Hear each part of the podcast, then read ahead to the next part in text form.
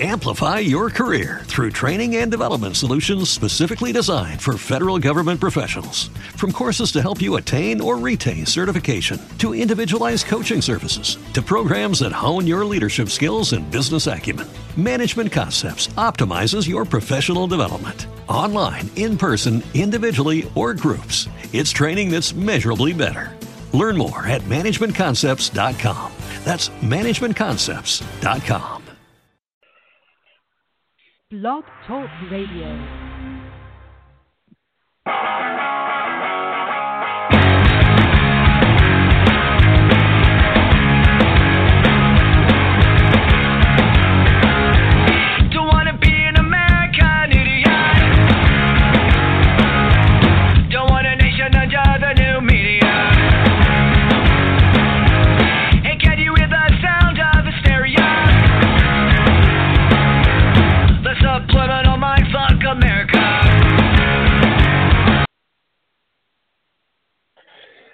And we are in the building, ladies and gentlemen. It is the American Idiots podcast here on a weird weather Monday here in the state of Arkansas as it's about 80 degrees. Everybody's in flip flops here about seven days out of Christmas. But uh, my name is Brad Hicks, uh, joined by, as always by Miss Lisa O'Brien and uh, Sean Castleberry. How are you guys doing? Doing great. Very well, thanks.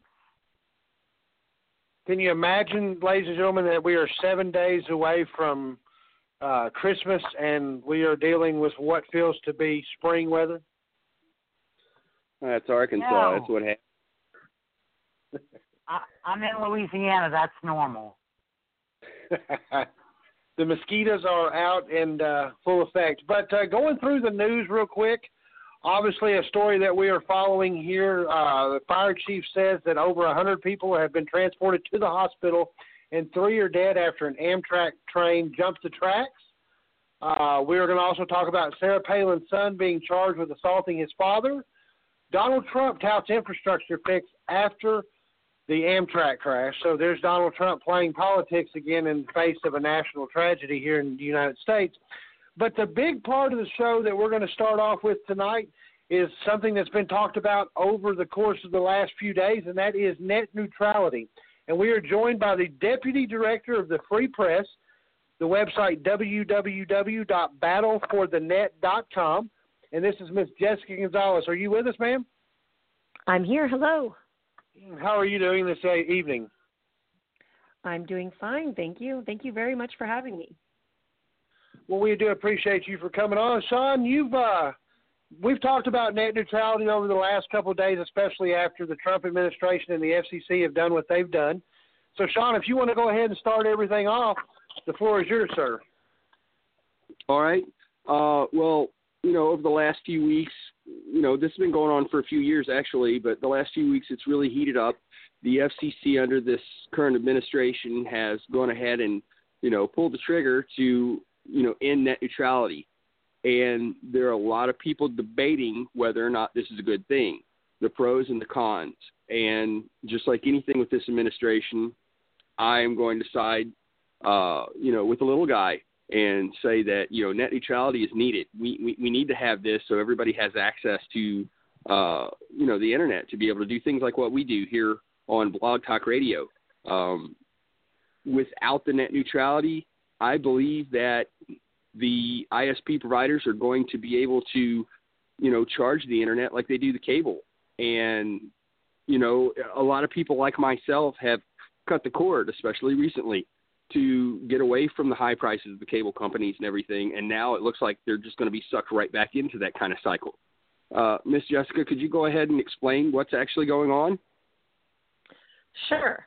Well, I think you're absolutely right. First of all, that if we don't uh, get a handle on the ISPs, they're going to do whatever it is that's in the best interest of their bottom line, not in the best interest of their consumers. And, in fact, they've said as much.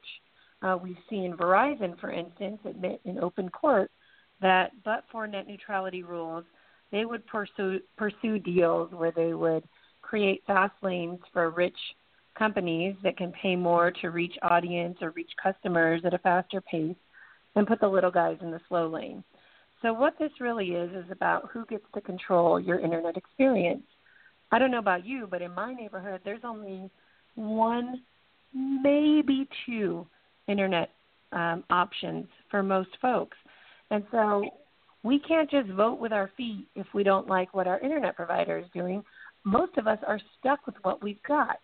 And so it's really important that we have these basic consumer protections on the internet, net neutrality. And what those rules have done historically is ensure that our internet service providers can't block our access to certain content, can't throttle or slow down our access to certain content, and can't engage in what's called paid prioritization, where they make special deals where the big guys go fast and the rest of us go slow.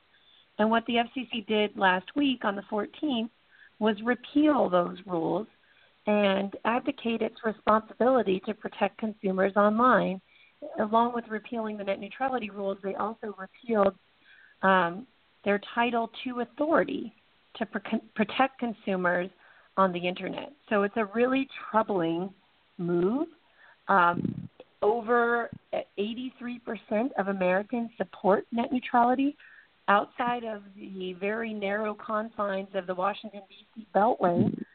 You have broad bipartisan support for net neutrality. Republicans, Democrats, Independents. We understand what it's like to be frustrated with our internet service providers and receive subpar service, and we want to make sure that they're held accountable to us. But inside the Beltway, this has become a partisan issue. Uh, deep-pocketed lobbyists in the um, in the internet service provision industry have spent millions um, trying to impact lawmakers, and the three Republicans on the commission, led by Trump appointee FCC Chairman Ajit Pai, have decided to roll back these very basic protections. Now, um, going going to the vote and, and how this affects everybody. Uh, if, if most people remember when the internet first came out that are listening to the show, you know, the internet was kind of like this giant billboard, and we all had dial-up, and most of us went through companies like AOL, and you know, the internet was extremely slow. You couldn't watch videos. It took forever for pages to download. Um, it, it, it was just you know we didn't know any better. But if we went back to those days, which could possibly happen with this FCC ruling, um, it's going to be you know th- these millennials, these these kids that that don't know the difference, they're really going to be in an uproar over this. Uh, I don't know if there's anything that they can do about it. What what is there anything that we can do right now? We've seen how powerful it is when people stand up, when they protest, when they call their elected officials, and particularly at this stage, their U.S. senators and U.S. Um, representatives, and let them know that they want Title II net neutrality and let them know that you want the Congress to mm-hmm. undo what the FCC has done. We've seen so many uh, members of Congress get engaged and become net neutrality champs because they're hearing from thousands and thousands of their constituents every day. It's just been a complete game changer. So there there is going to be what's called a resolution of disapproval, um, which is a mechanism that Congress can use to undo what the FCC has just done. And so the Free Press Action Fund is supporting this resolution of disapproval and asking people to call their members of Congress this is the very best way that members of Congress can show where they stand on net neutrality and how they're going to protect our internet freedom.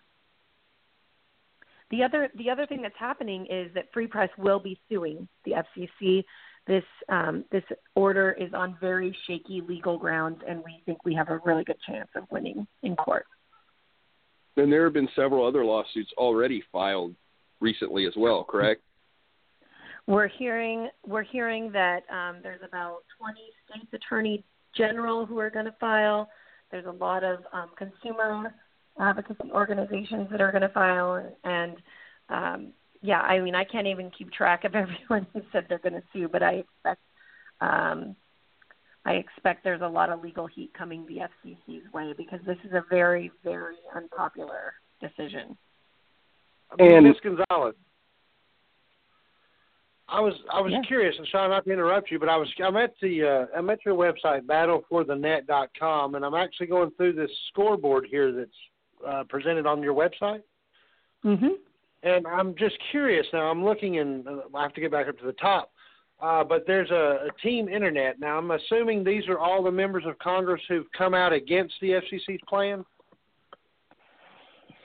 Yeah. So what? So what Team Internet is is it's actually Team Internet is the people who want to get involved, and so you can go to this battleforthenet.com, which is run jointly by Free Press Action Fund, Demand Progress, and Fight for the Future, and you can sign up to become a member of Team Internet, and this can involve as much or as little as you have time for, but it essentially get, gets folks engaged in protests or calls to Congress or whatever you have to give. And so this Team Internet is really the people. And on the scoreboard, we have a list of um, members and, and where they stand on net neutrality.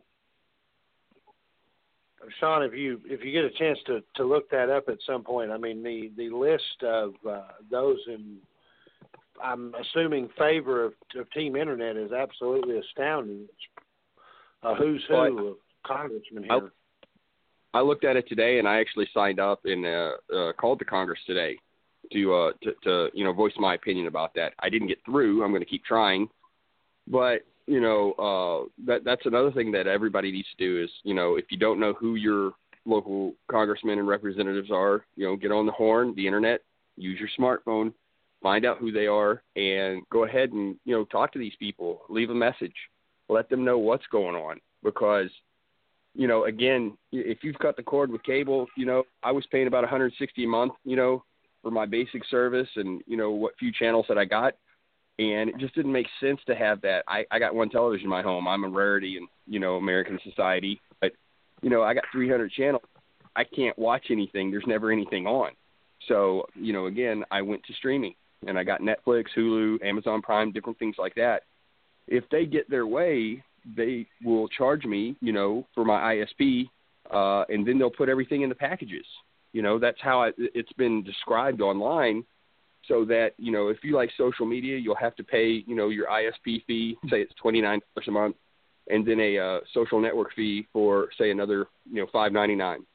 And then if you like sports, there's another charge that'll be like six ninety nine. If you like news, uh, local news, maybe it's uh five ninety nine. Then international news could be ten ninety nine. I mean, they can charge whatever they want, and then the next thing you know, you're looking at a bill, you know, for your cell phone or through your carrier. Uh, I have UVerse here in uh, Arkansas, which is great, but you know, I could be paying anywhere between you know a hundred to three hundred dollars a month, depending on what I want, if they do package it that way, and that's the danger that we're looking at right now, uh, just financially uh, let alone what they can do to actually, you know, uh, censor the type of information that comes out to you. And that's that's what I'm really against. I don't want them to be able to censor anything.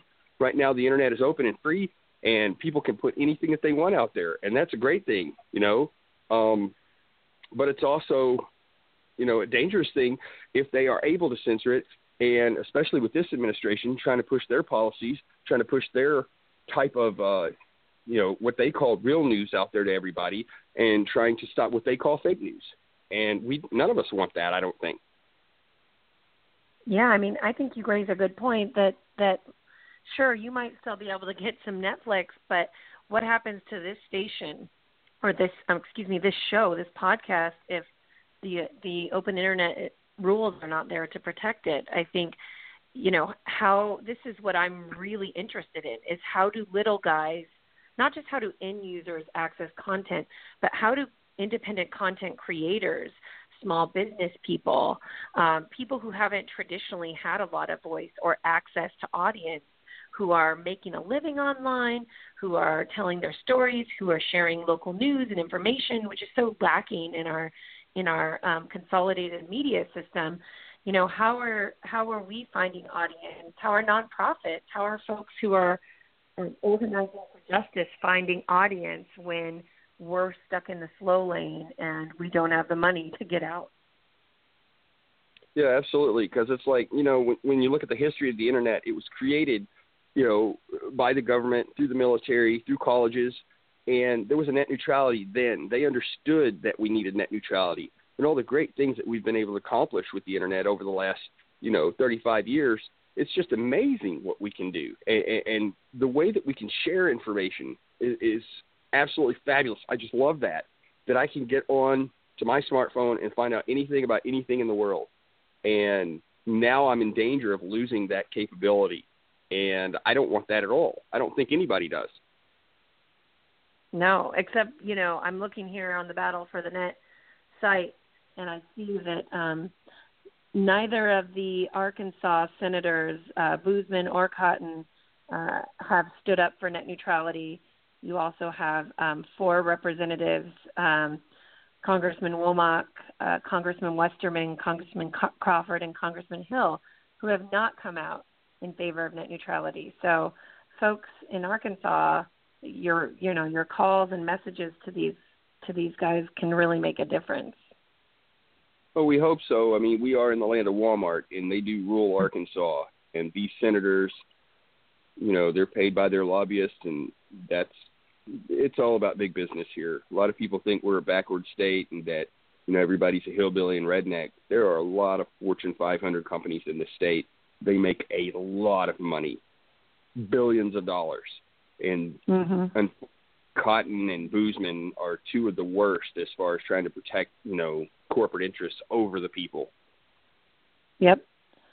Well, I, I my in-laws are in uh, the rural South, and you know I know for them net neutrality is really important, and so I'd hope they'd listen to constituents because, especially when you're not in a major city center, um, that access to information is so critical. You have fewer choices for internet access, and so it becomes all the more important that you have members of Congress and senators who are willing to stand up and protect you. So, I, you know, I, I've seen in the past two weeks with people coming out, 700 protests around the country, and you know, 24 million comments that went into the FCC about this issue. This is the most commented on proceeding in the history of the FCC. It got more comments than Janet Jackson's Nipplegate back in the day.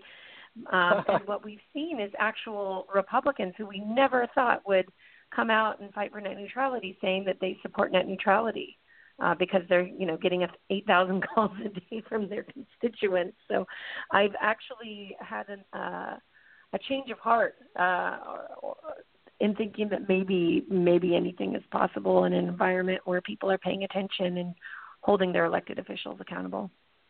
Now, do you think that's a root cause of this? Is that people just haven't been paying attention?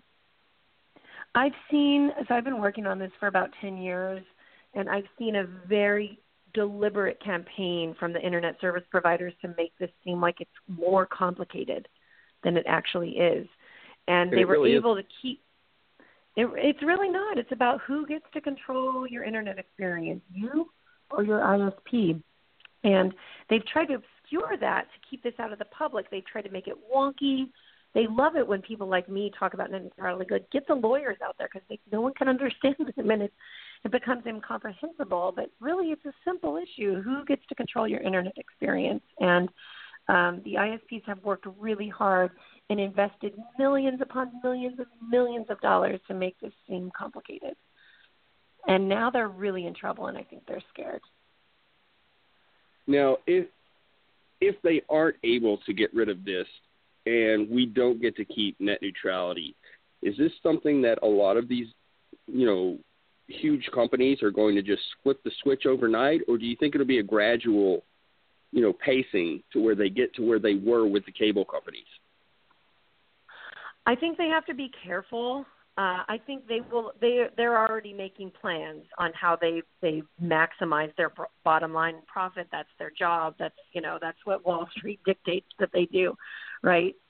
But because there has been such massive public attention to this issue, I don't think they're going to just start blocking access the day after the rules get repealed. And it's going to take a little while. There's lots of paperwork that has to be completed before the the repeal takes effect. And um, but I think it would be unwise for them to immediately just flip a switch. I think what you'll see is a much more um, sneaky attempt to evade the the rules, or you know, something that you might not even notice at first, or that folks who aren't um, who aren't engineers might not notice, but I suspect we'll start to see rather quickly various schemes to cableize the internet. Got well, you. Mrs. Uh, I was going to say, uh, Lisa is uh, probably our legal analyst for the show, and she makes the show way more intelligent than me and Sean could ever do. Um, but I was going to ask, you know, Lisa, you've done a lot of study uh, on net neutrality from a legal perspective. You know, what kind of stance do you take on it? Well, you know, I I don't I did this purely looking at the FCC's rulings, past and present, on the issue of open internet and net neutrality. There are a couple things. First of all, Sean, you made a comment about going back to uh, dial-up modem speed. Yes. The dial-up modem speed was so poor because that was the best technology at the time. Yes. Our technology has improved. DSL broadband were either not available or were very expensive. That's not the case today. Well, I do understand uh, that, also, but they throttle the internet and what- slow people down, and that's the, danger. The, the difference, the the problem is in 2010, the FCC addressed open internet. They put in place no blocking and no discrimination and transparency rules. That was challenged by a telephone provider, uh, and the DC Circuit Court found that FCC could not enact common carrier style regulation on information services. That brings us into 2015 when the uh, FCC during the Obama administration, someone read that decision and said, hey, we'll make them all Title II common carriers. And that was the 2015 legislation that was recently repealed, or not 23 rulemaking that was repealed by the FCC. Um, I would ask people, do you really want the federal government bureaucracy in control of your internet? I Because would. that's what the, the regulations of a common Yes. carrier would end up doing. That's exactly what I would want because they're going to protect And- everyone with equity. But it doesn't necessarily protect everyone with equity. It makes it more difficult for small providers of broadband in rural and underserved areas from expanding their businesses because now they're regulated as a common carrier. They have to go to the FCC every time they want to do something new. Gotcha. Well, no, Lisa. no, nothing is. And I want to. There's one thing I do want to say. The FCC Chairman Pai uh, and the commissioners, uh, Mr. O'Rielly and Mr. Carr, they're not against open internet. They're just against the heavy-handed common carrier regulation of the internet that has historically been classified as a broad, uh, an information service, not a common carrier. Well, and that's Sean, the, that's give the difference. Sean, give. Uh, I want Miss Gonzalez to go ahead and address some of those things that uh, Miss O'Brien just said right there. Uh, Jessica, can you address some of those things that uh, she was saying right there? Sure. So the first the three commissioners they actually did vote. They didn't just vote to repeal the Title II common carrier classification. They also voted to repeal the rules against blocking, the rules against throttling, and the rules against paid prioritization. So, in fact, their vote last week demonstrates that they do not support net neutrality and that this isn't just a, a fight about how we car- categorize internet service providers. Um, the truth is, since the big, you know, there were common carrier type regulations in place at the birth of the internet. The whole idea around the the internet was that it was open and that we could um, connect, and that there there was an ability for folks to access information and to access audience free of being throttled, free of um, that type of interference. So what the what the commissioners did was, in fact, to take away net neutrality. And you know, I think if the cho- I think if the choice is, do you want um, do you want an agency, an expert agency to protect consumers, or do you want ISPs to protect consumers? I, you know, when I would I would choose the government because ISPs have an interest to enrich their bottom line. They have a duty to their shareholders to um, to make profit and be as profitable as possible. And so uh, one could even argue that they aren't doing their jobs if they're not exploiting consumers however they can within the contours of the law. So I would put my vote on the government in this instance um, because I I trust the ISPs much less than I trust the government. And I, I would definitely agree with that. But these ISPs again said uh, they're worried about their bottom line. They're worried about the shareholders. They're worried about profits. And the best way for them to get profits, again, is to charge us, the consumers, as much as they possibly can. And it becomes free for all for them. They just make billions and billions of dollars while we just sit back and now we have right. to make a choice. Is the internet that important to us or not? Right. Now, let me just address one thing real quick. Um, the reason that no blocking and no uh, discrimination aspects were not put back into place is because the D.C. Circuit held the FCC doesn't have the power to regulate those areas. However, what needs to happen is Congress needs to enact an open internet law that so, would so regulate I want to go back the carriers and regulate ISPs. Now, when modem days, when all transmission of signals was over phone lines, yes, internet service providers were common carriers because they were involved with phone lines. Now that's changed, and there's so many different. The technical aspects are just mind-boggling.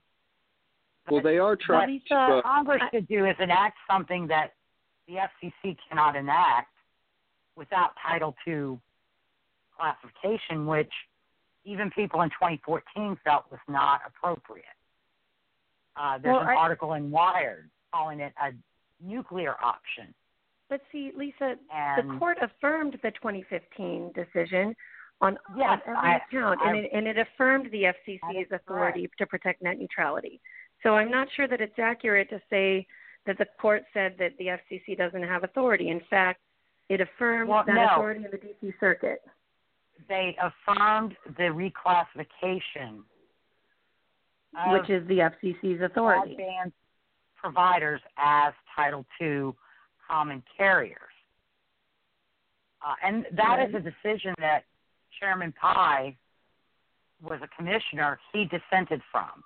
Michael O'Rielly dissented from that decision. That's true, but to say that the FCC doesn't have authority is inaccurate because well, in, again, in the U.S. Telecom v. FCC case, the, the court the, affirmed that 2015 order, and what the and Verizon so that is the law case, of the land.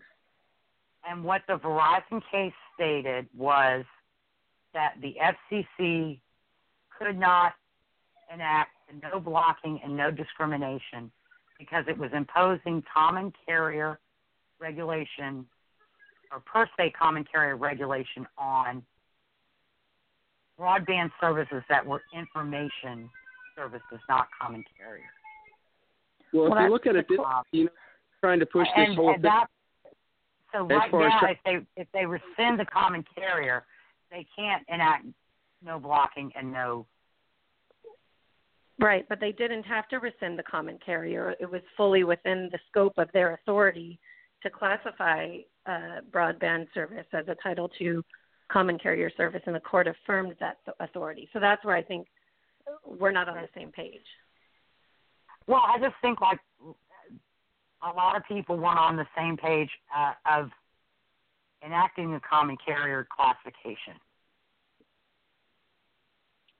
And some people thought it was not the not the option at this time to do.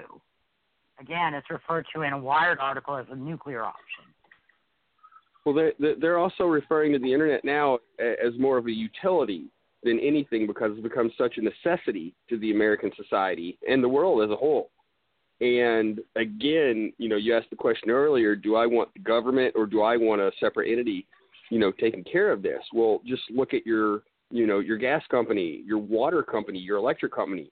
Uh, the government helps to regulate these things so that we don't get screwed over by these companies.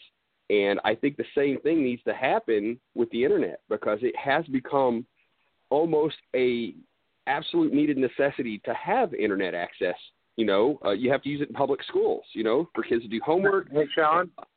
For my job, uh, this show, for example. I mean, we wouldn't be able to do this show if the regulations are just set loose and they can just run wild like the Wild Wild West and charge whatever they want for that. And I think that's why we hey, need Sean. to stand against. Yeah. Well, I was going to say to your point, you know, we were going back uh, talking about the history of the internet, and I remember um, back in the early '90s, the bulletin board systems where you actually had a telephone line, people would call in, you had, you know, a modem, usually 9600 BPS, or if you were fortunate, 14.4. Um, Yeah. and then you went from there, you evolutionized to what they call telnet, which was the ability to actually dial in and then telnet over to another bulletin board software, and then came like your your AOL. And I agree with you. And and the question I want to ask is, you know, it is become such a necessity. It used to be, you know, kind of a uh, what do you call it, a, a benefit, a fringe benefit or whatever, uh, to have the internet. But now with email and you know things of that nature and chat and Snapchat and whatever you want to, else you have, I think it's become a necessity, like you said. So I just was curious if you know a lot of this doesn't make a lot of sense to me when you talk about common carrier and and such. Um, so you know, can there is there any way you could kind of Ms. Gonzalez kind of explain this down to maybe some of our listeners who aren't rooted as much in the technical terminology, kind of in layman terms? Yeah. Yeah, and that's that's why I don't even like to get down into this either. I think this is what the Trump administration folks and the chair and you know his colleagues want us to do is to get down a, a layer. I think the important thing, uh, you know, to a layer that's very wonky and technical when it's it's not really necessary to understand what's happening here. So there's there's two pieces to what happened last week. One is a piece about what the FCC has. One is a piece, the easier piece, I would say, is about what are the rules. And the net neutrality rules were no blocking, no throttling, no discrimination or paid prioritization online, um, and and a transparency rule. The other segment was um, how you know what is the FCC's authority to enact those rules, and um, there has been a debate about whether um, whether internet ser- service providers provide what is considered an information service versus a telecommunication service. And just by definition alone, internet service providers are telecommunication service providers. And because of that, the FCC has clear authority to enact net neutrality rules. And so the telecommunications service is really defined as just a, a, an access point, a way that one gets access to the internet. Um, whereas an information service is more like what you would see on, you know, uh, with your websites and apps and things that you get through your through your access to the internet. And so, what the FCC did back in 2015, because it had tried to protect net neutrality under a variety of legal theories, and the court told them what you're doing really is you're preventing discrimination online.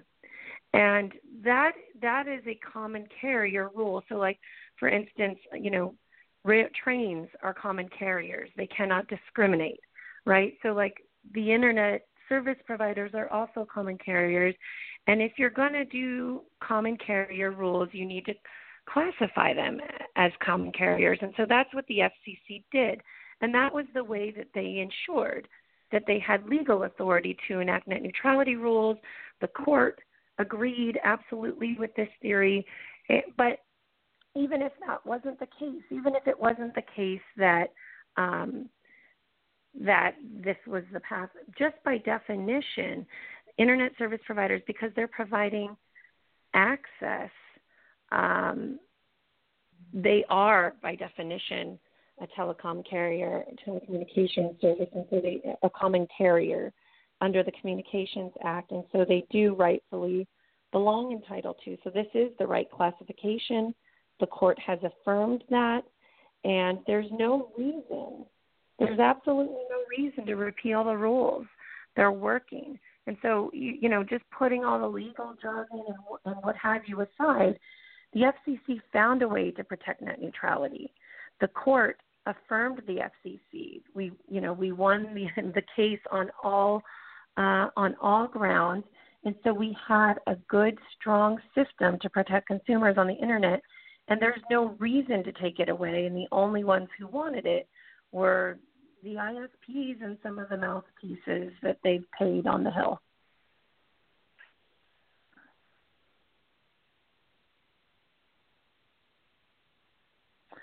Yeah, I'm still here.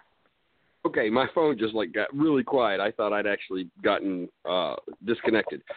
Uh no, you know, I I look at this, you know, uh as just a guy who you know has an average job. You know, I work a upper middle class job. I support my family.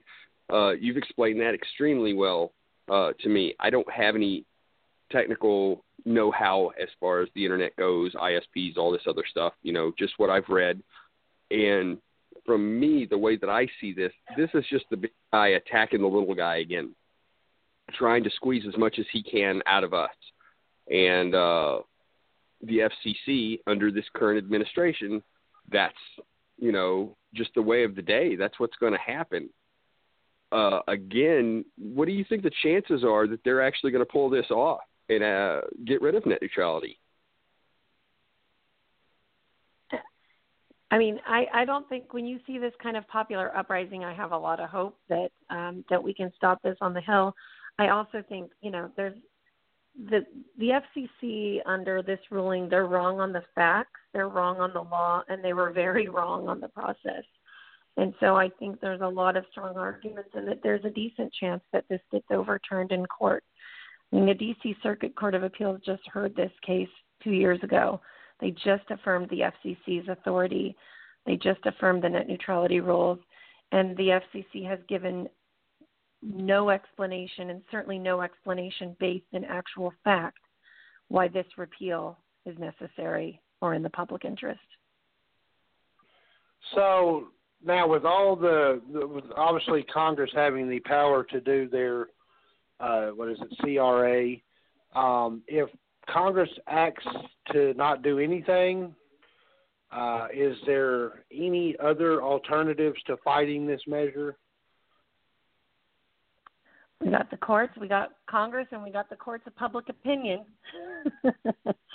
but you know, even if this Congress doesn't want to do the right thing, this this fight is not over. This is an issue that people have shown that they they care about. They're going to fight for, and they're going to get out in the streets to defend.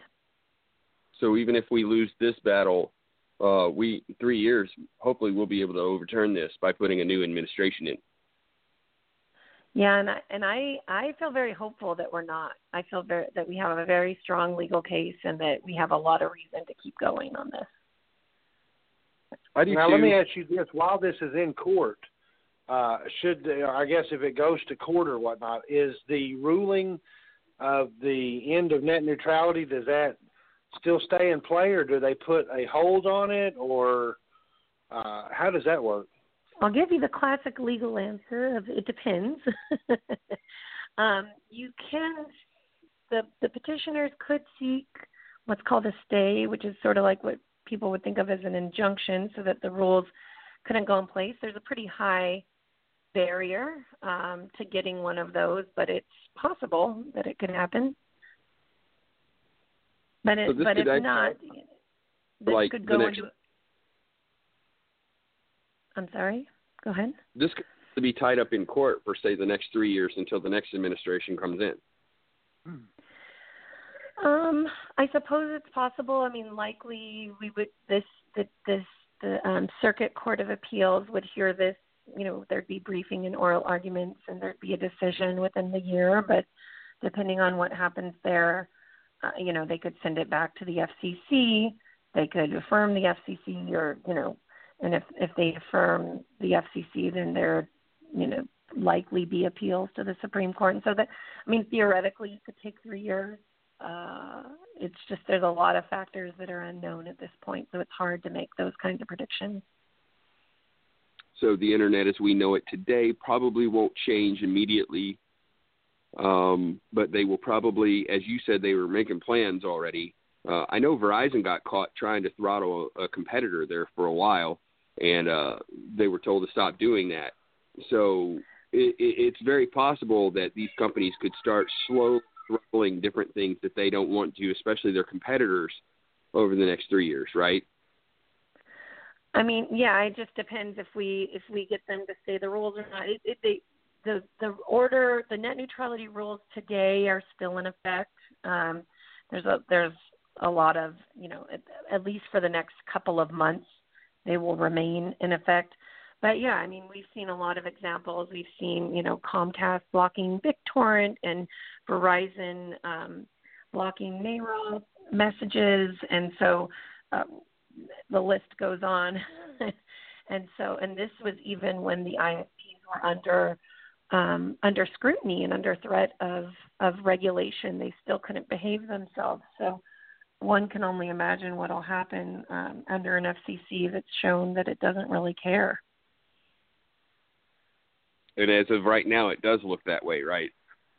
Well, yeah. like I said, they could have they could have just decided to repeal the authority, the, the Title II um, authority question, but they went all the way and and gutted the rules as well, and um, basically said we trust the ISPs to do what's right. So they they didn't have to go that far. Yeah, that would be kind of like asking the NRA to take care of uh, school security, right? Listen, the companies are going to do what's in their what's in their best interest. I mean, we've seen that time and again. That's not unique to this industry. What is unique to this industry is that a lot of these providers are, you know, profiting on a near monopoly like status. So that, you know, it's not like the fast food industry where I can just drive to the next place or like, you know, where I buy my clothes where I have a lot of options. It's it's literally a lot of folks have one option for where they get their internet and so that is why there needs to be some some common sense regulations. Well, I agree with you. My sister lives in a rural part of the state and uh she was on dial up up until last year and she can't get satellite. She can't do broadband. So basically, she's out of internet at this point because it was just so bad. And unfortunately, if this does sustain, I think millions of Americans in rural areas, especially, are going to suffer. Uh, school districts, businesses all around the country. Uh, you know, some people don't like government in you know the aspects of our lives but i think right now yeah this is the best thing for us is that they they need to go in there and actually protect us from this yep i mean there's certain things that government you know we if if if you're asking kids and that's that's what we are doing uh, if we're asking kids to have internet access so that they can do their homework and they can meet the basic educational standards set out by the government, then we need to provide them with the tools. And that's one of the saddest things about what happened last week was that it also undermines uh, programs, uh, and one particular program that helps make broadband more affordable for poor folks.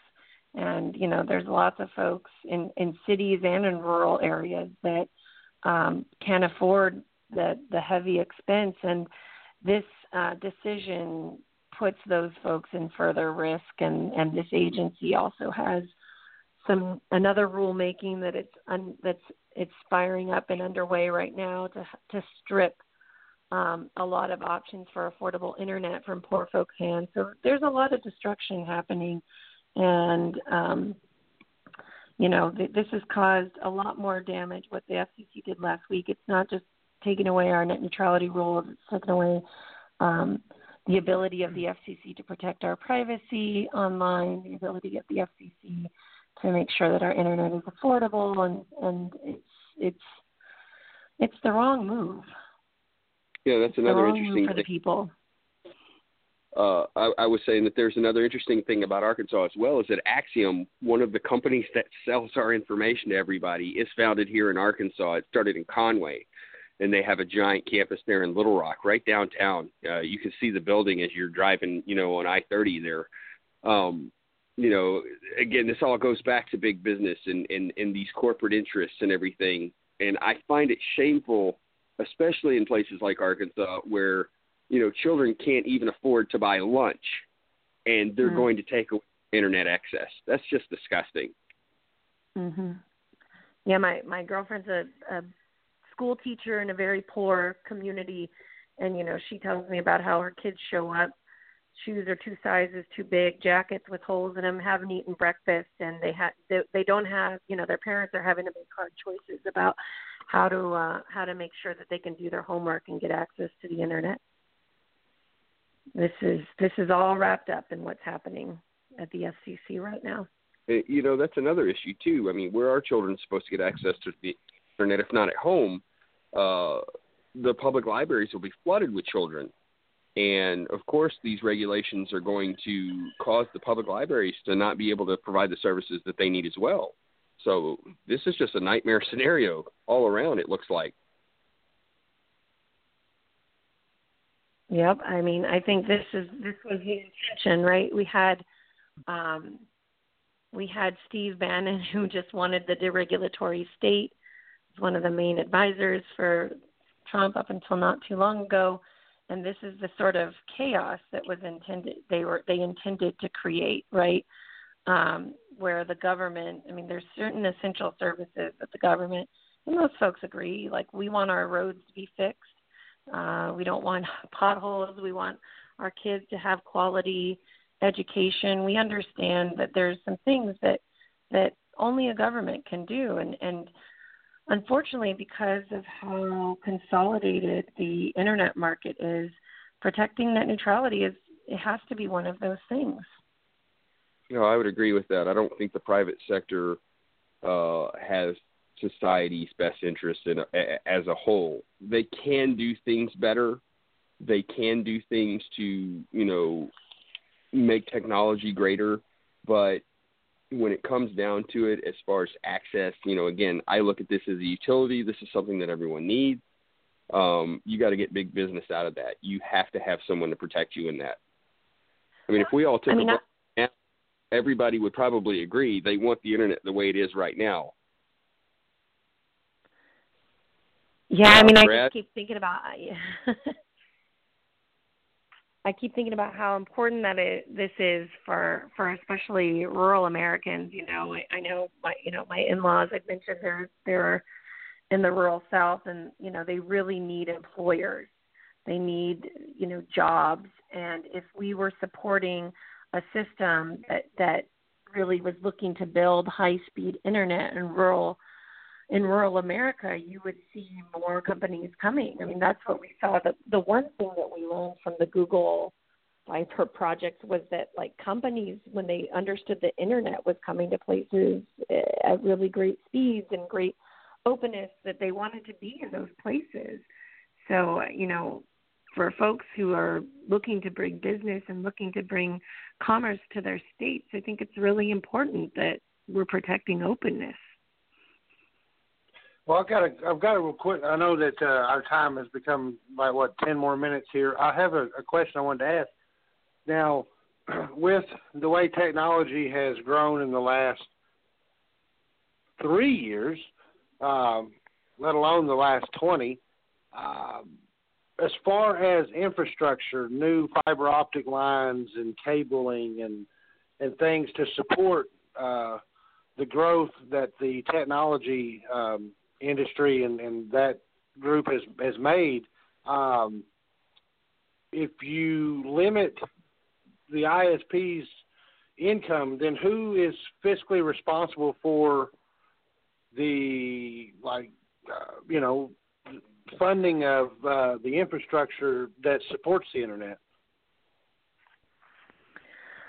Well, I mean, if you look at their incomes, they're still making money hand over fist. The, uh, I mean, one of the things that was revealed, and uh, my colleague Derek Turner wrote a report. It's working. He's an economist, and he studied um, ISP's comments to their um, to their shareholders uh, in filings that they filed with the Securities and Exchange Commission. And what all of them said was that net neutrality has no impact on our decisions on whether to invest in our networks. We invest in our networks for reasons that have nothing to do with whether or not there's net neutrality regulations in place. And so, you know, it, it is they're making the money off the networks and and it is their responsibility to invest and the reason that people want internet is because of the cool things that are, enabled by by an open internet by net neutrality so you know i think also the government has has invested heavily in build out and especially in um, infrastructure build out in in rural america and, and i was hoping that we were going to see as part of the infrastructure package um, more monies to support uh, high speed internet build out throughout the country, but unfortunately, um, that was not made a priority. But I would like I would like to see um, public investment. We've traditionally had a lot of public investment. There's you know there are funds, FCC run funds that support that. Um, but the ISPs, regard you know, I don't really think they're not making decisions on whether to invest. And if they haven't come to your neighborhood yet, um, they're probably not going to. And just because we repeal net neutrality won't make it any more likely that they're going to come come and see us. No, I think that's a great point. I mean, I live in a very small town here in Arkansas, and the mayor, who happens to be uh, a little bit more progressive, even though you know he's a Republican, knew that we needed that type of uh, ISP in here, so we got the uh, AT&T UVerse, and you know we compete with what's what's the other small company? Fidelity. We have a Fidelity company here as well, which uh, has very terrible service, but we're lucky because again we had someone that had more progressive ideas as far as you know this town growing and bringing business and different things like that. So not everybody has that type of uh, you know open mindedness you know in their local governments as well, trying to bring in you know the access to the internet that they need. Yeah, I mean, a lot of my colleagues live in um, at Free Press live in Western Massachusetts in a very rural, very hilly um, area that's hard to serve, and they've been trying to build their own, you know, community internet. And you know a lot of places around the country have tried especially in rural areas have tried to build um, community wi-fi and community um, municipal broadband. And the fcc the these fcc you know commissioner o'rielly and chairman pai um, have actually been have voted against um, states and localities having the power to do this and allowing the uh, the, the federal government to preempt um, states and localities from building their own networks. And this is at the behest, of course, of the internet service providers who don't want any competition. And it's really sad because you're seeing some places that aren't even served at all, but still these guys don't want to let communities build their own networks because it's a threat to them. Oh yeah, my in-laws well, don't have it. So that's just. Uh, I'm sorry, Sean. I wanted to. I wanted to ask this before we uh, lost uh, Miss Gonzalez. I know we only got about six minutes left, but I came across a story this afternoon while researching you guys uh, on Reuters or Reuters or however you say it. But uh, it said that Reuters. you guys were uh, you guys in common knowledge were uh, prepared to take this battle to the courts. Uh, how might that look as far as I know you said, you know, basically everything lies in the hands of Congress. what would you guys be going to court for, essentially? Oh yeah, and I think I I put this uh, maybe half in the hands of Congress, half in the hands of the court. We will be suing the FCC for this decision. Uh, we, you know, the FCC is wrong on the law. They're wrong on the facts, and they're wrong, they were wrong on the process. So I think there's a lot of uh, there's a lot of grounds uh, to sue, and and I have I have a really good feeling about our chances in court. So, is there a chance that you guys uh, that the net neutrality deal ends in Congress, and then you guys are able to pick up a victory in the courts and still manage to avoid the end of net neutrality? I think. I mean, it's a lot of hypotheticals toppled on top of each other, but I think anything's possible. I think we have a good chance to win in court. I think you know. I think we have a good chance that. um given the outcry and given the bipartisan opposition to this repeal, we have a good chance that the um, Congress will vote on a resolution of disapproval. And you know, depending on what these timelines look like, you know, we're getting into 2018, and I really think that's why the FCC rushed because they were trying to keep this out of election season. And um, you know, people are paying attention, and you never know what can happen when the the makeup of Washington changes next year. That's very true. And like I said, we only got you about four more minutes. Sean, Lisa, if you guys have anything left, we're going to uh, give you guys an option to uh, have some final thoughts here with Miss Gonzalez. And then, Miss Gonzalez, before we leave, we'll obviously give you a chance to, uh, you know, talk about your website and so on and so forth as well. But, Sean, Lisa, anything else you guys have for Miss Gonzalez? Uh, yeah, I want to thank her for coming on the show. Uh, you've definitely opened my eyes a little bit more, uh, sharing the information that you did. And uh, I side with you. I'm very hopeful that we are going to come to a better resolution than what's being perpetrated in the media right now. Lisa? Oh, yeah, sorry. yeah, thank you again, Ms. Gonzalez, for coming on. And uh, I'm, you know, I'm looking forward to see how things play out in this. Any final thoughts, Miss Jessica? No, just I'm really I'm really appreciative. I love joining you. I love the I love the spirit of debate, and I thought it was fun. And uh, I just I really appreciate hearing the. Um, I've never been to Arkansas. In the interest of full disclosure, my my husband's family is from Alabama, so I have spent a lot of time um, in the South, but I really yes. uh, it was really interesting to hear your perspective on how this affects folks in your area and, and what it means to them. So thank you so much for your time and thanks for all your listeners' uh, attention. And if you want more information, if you want to read some wonky legal or economic pieces, you can go to freepress.net. Um, that's our or my organization's website. Um, but if you want to get involved, you could go to battleforthenet.com. That's battleforthenet.com, and that's run. It's a joint project by the Free Press Action Fund, uh, Demand Progress and Fight for the Future, that's working to mobilize people on this issue. And uh, you can join Team Internet and be a internet freedom champion. Which I have done, well, and we'll go ahead, Brad. Well, go ahead, Sean. Well, I was just going to tell uh, Miss Gonzalez, thank you uh, very much. Of course, if you want to, uh, again, she said www.battleforthenet.com. Uh, if you want to join Team Internet, Sean, obviously you've joined Team Internet. Uh, anyone listening is welcome to do that, whether you agree or disagree with Miss Gonzalez. It's your choice. But if you would like more information, of course, she told you you could go to battleforthenet.com. Uh, been looking at the website, very interesting.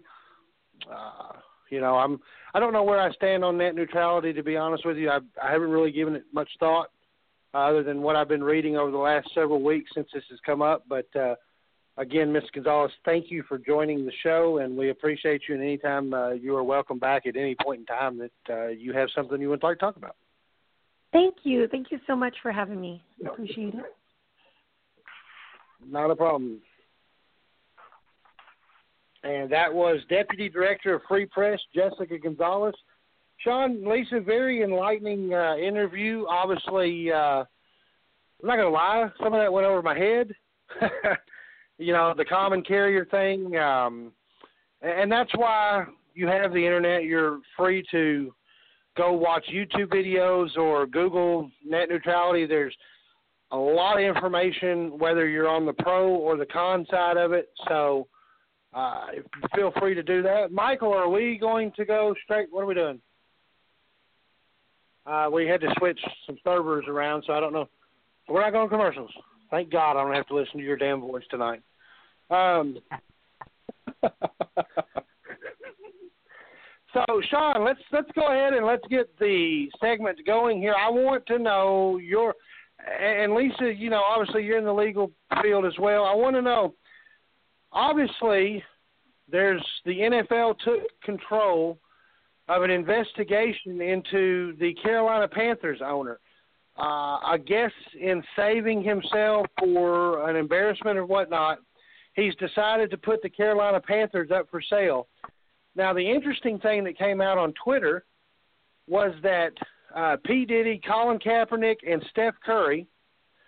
For those who don't know, obviously P. Diddy uh, is a famous entertainer. Kaepernick, the quarterback at the uh, San Francisco 49ers, former quarterback for the San Francisco 49ers, who took a stand by kneeling.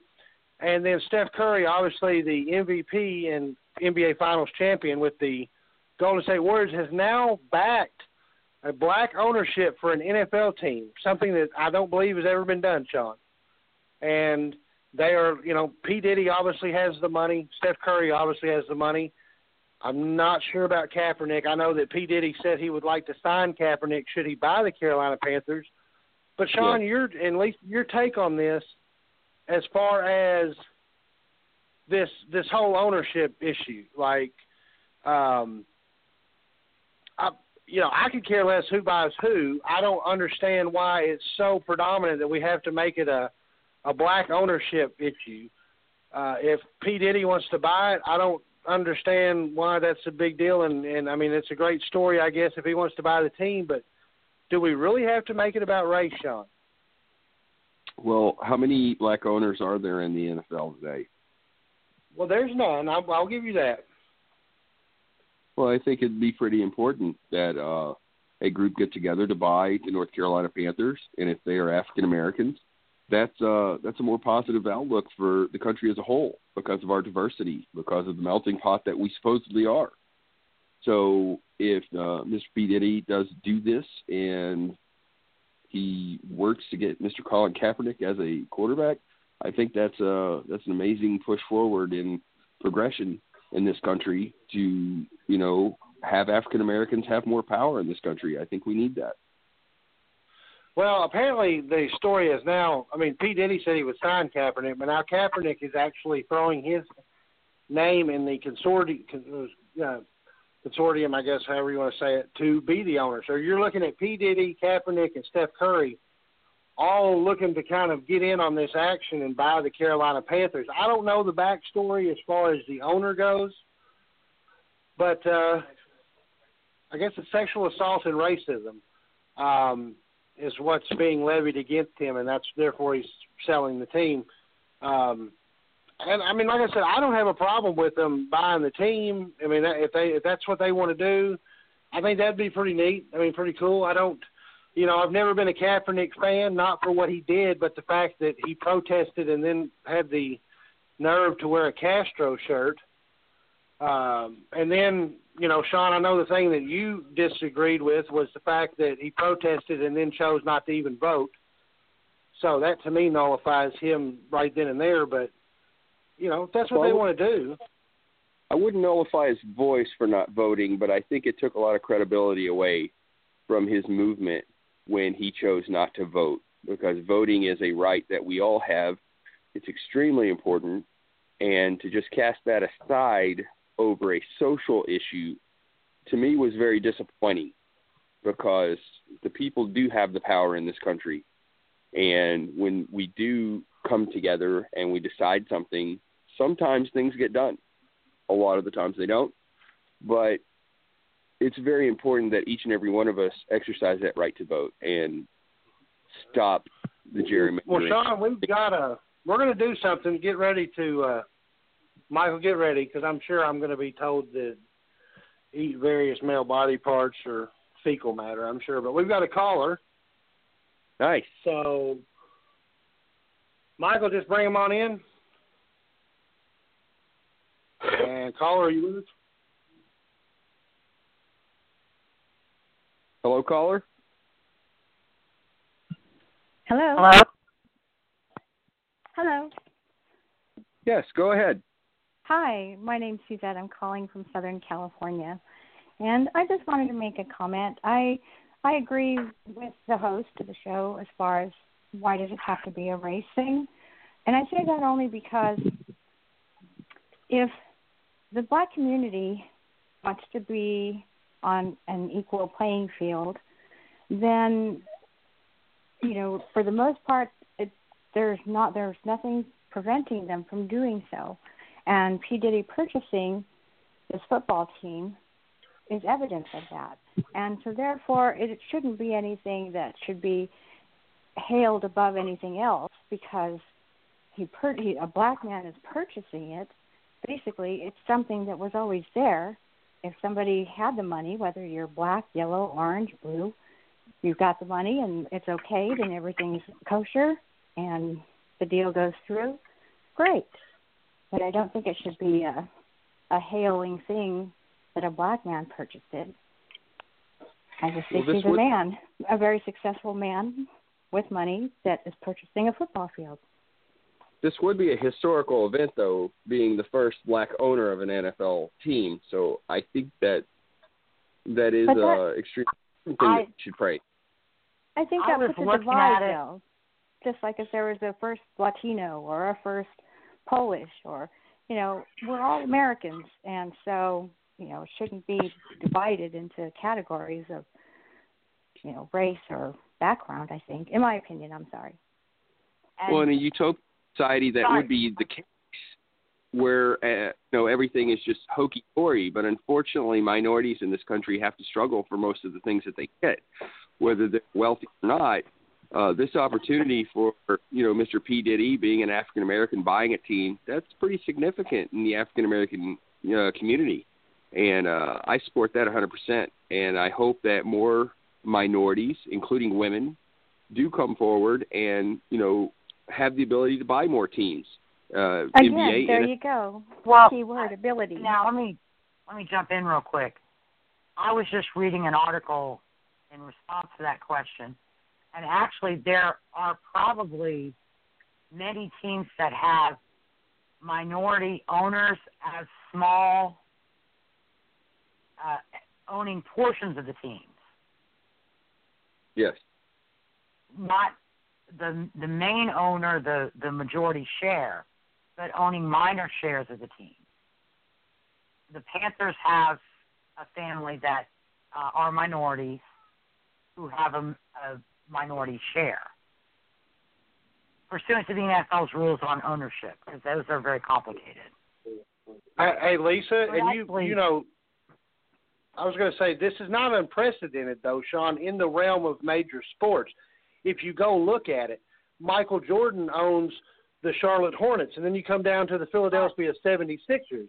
You've got Will Smith, Jada Pinkett Smith. I mean, guys like this, you know, Kevin Hart. All of these guys own uh, major sports franchises. So maybe not the NFL, but is it is it historical that an African American actually owns a, a you know a, a franchise in a major sports venue?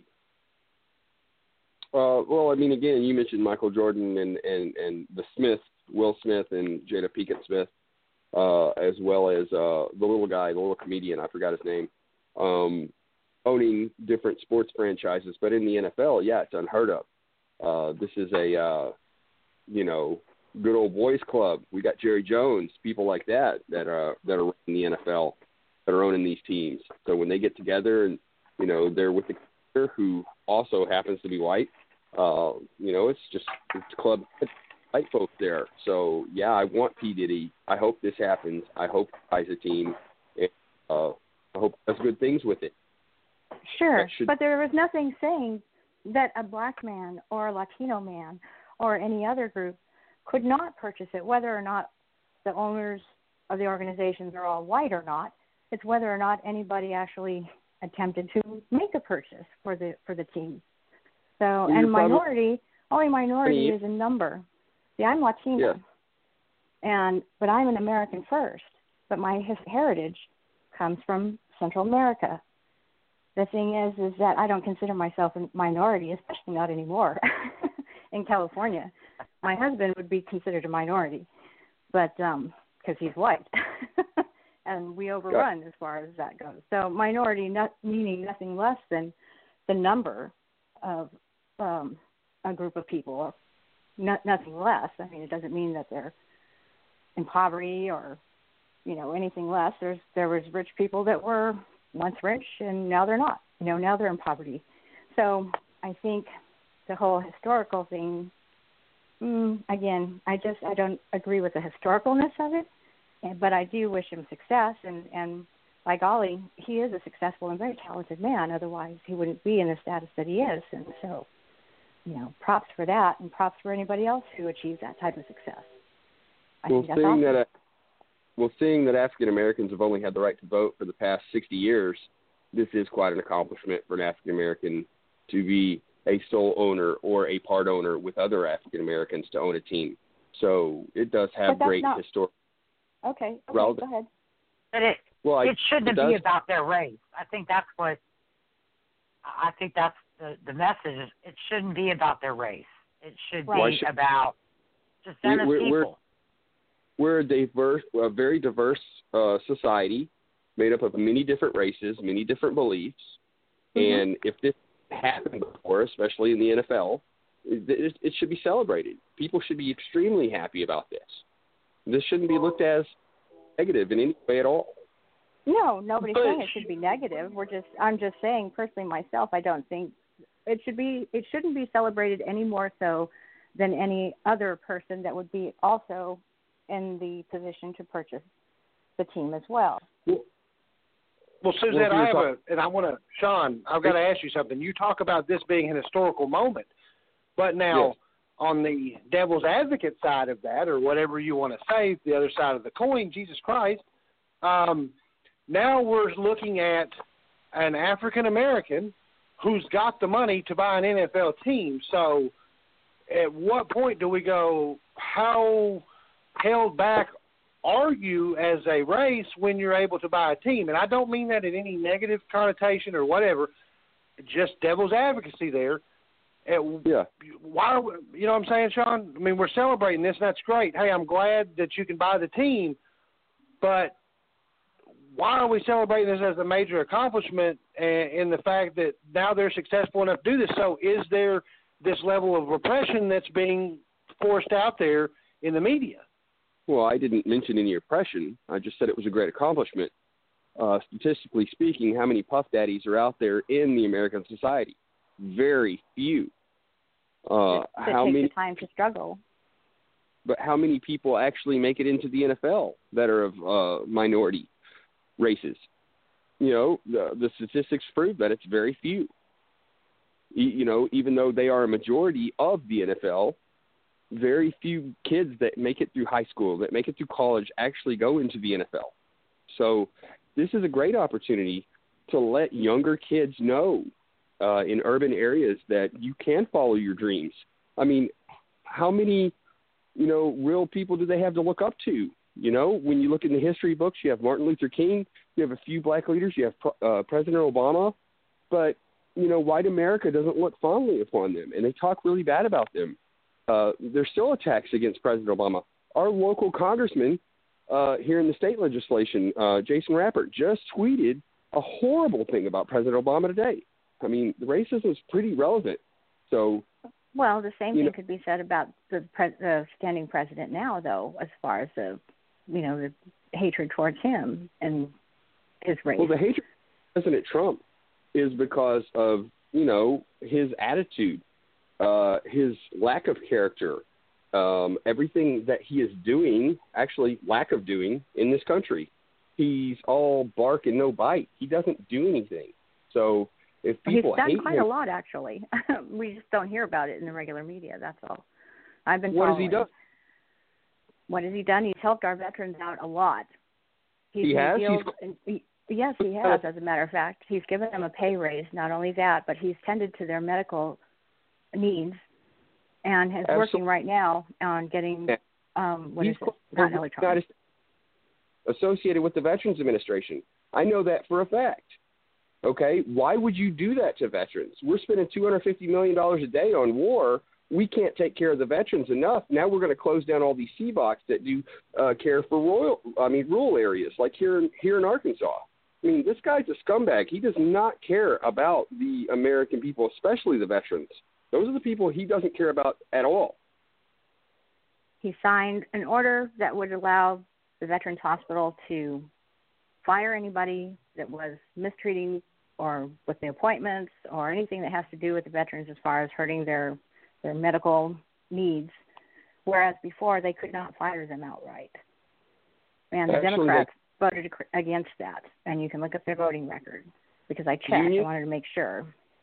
there are unions in place in the VA that protect the people that go there, and it's a three strike system, just like any other business that's out there. If someone screws up, they get wrote up, right? And then it goes into a disciplinary action, and then they get removed. Uh, there's nothing out there says that people couldn't be fired for mistreating veterans. And the you'll VA have to look, you'll have to look that up. You'll have to look that up. But it's there. Well, Well- Sean, Sean, I kind of want to jump in here real quick because in my dealings with the uh, in my dealings with the VA, I heard many a time about. Uh, I got pretty close with a couple of the employees up there. I heard many a time about employees being uh, being talked to and uh, you know paper being given to them, write ups and what have you for you know uh, people mistreating veterans you know, there's even in this case in the Central Arkansas VA healthcare system about people, you know, talking about how certain veterans smell bad or something, and then those those same employees though get written up. So there is disciplinary action going on as far as that goes. And, and you know, just a just just a story. Recently, I, I ran into a couple from Puerto Rico uh, just this week, and they were talking about our local VA here in Little Rock, and they're here because of the hurricanes that happened on the island. Uh, The Mhm. man has uh, had special care, and the only place that was available at the time was in the Little Rock VA, and he just praised this VA. He said that it was one of the best in the country that you know no one has treated him any better. He didn't get you know a, as quality care as he has gotten in Puerto Rico, and you know when people bag on the VA, you know I'm sorry they don't have the funding that they need. Again, when we're wasting so much money on war, we need to turn around some of that funding and help the people that have fought in those wars, and that's not Right. happening. and it has a lot to do with the staff too.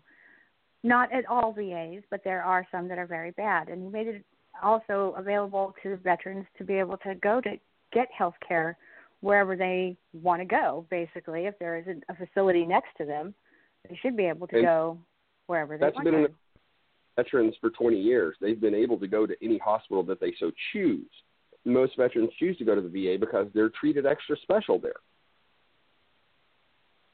Well, not the VA, not the veterans I've spoke to. Well, so- my- nevertheless, Hold on. nevertheless, Oh, hold on, hold on, hold on, hold on, hold on. Sean, Sean, Yes. bro, what veterans have you spoken to? Because a lot of the veterans I've spoken to about the VA healthcare system, the Yes. uh, I've heard that Central Arkansas is the absolute worst VA healthcare system in the country. They talk about better healthcare systems in Dallas, Washington, you know, in the homeless program especially. They talk about how uh, certain uh, other VA healthcare systems will go out and get you jobs, permanent jobs, whereas the Central Arkansas healthcare system will only give you a temporary one while you look for another job. They they will give you housing, permanent housing that isn't HUD. They have different resources, things like that. So as far as Central Arkansas being a beacon for the healthcare system, that's completely inaccurate. And I mean, as as far as the VA healthcare system being this beacon of light and the veterans choosing to go to the VA, I don't think I've ever spoken to a veteran that has chosen to go to a VA. Most Yeah. veterans I've spoken to have gone to a VA because they have no other choice and because their health care there is either free Correct. or at a discounted rate. My dad was in the Coast Guard. He had TRICARE through his work because he was in the reserves for 20 years. He would not set foot in VA. He used he TRICARE to deal with his uh, with his medical. Okay, And he so would not still, go to the VA. okay, he still had a choice. He didn't want to go to the VA, and everyone knows in the '80s, all the veterans talked about the VA as being horrible. It was a chop shop. It was terrible. And my my They cousin in Virginia is having problems dealing with VA getting her medical care. Okay, She She's has having combat prob- injury. Yeah, What's she's that? having problem get. She's having problem getting care.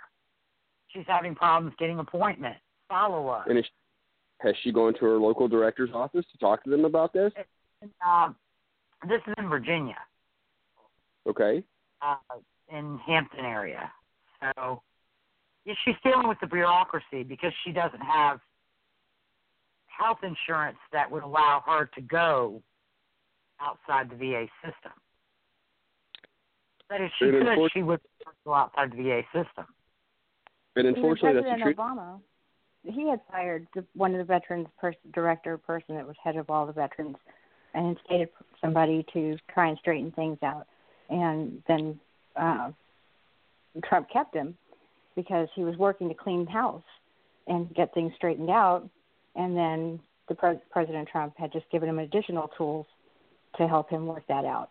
But um, yeah, Obama and, has and fired the the. VA, the VA is a system that has been broken for probably Ever. more than 40 years. yeah.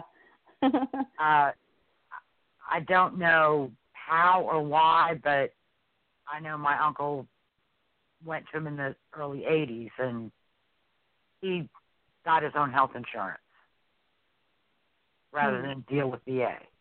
'Cause It is Yeah. free care if you if it's combat related, it's free care. If it's not combat related, it's discounted. Mhm.